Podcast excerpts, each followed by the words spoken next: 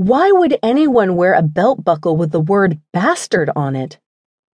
Bess bought that for him. Doesn't answer my question. Flynn arched one brow and then leaned in close. The word suits him. I stared over the bar at the dark haired man in the far booth. He was by himself, drinking a beer, and he had treated me nicely when I had gone to serve him. But I'd noticed the buckle on his belt when he'd arrived, and I'd been curious from the start. Watch out for that one, Flynn added as she headed to her tables in the rear. She couldn't have said anything more likely to make me want to fuck him. I waited until we had a moment together behind the bar once more and I begged for information.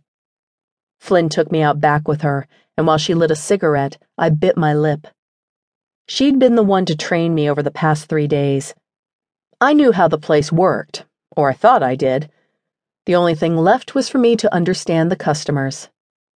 He came in one evening and told Bess he was going to make her come like she never had.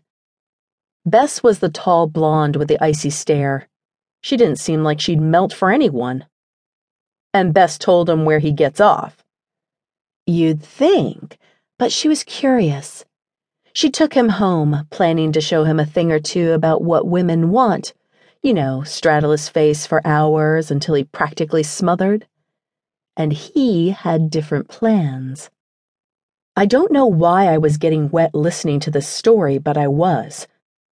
She came in the next day, and I never saw her sit down. Not once. Now I knew why I'd been intrigued by the man. He was someone who could give me what I wanted.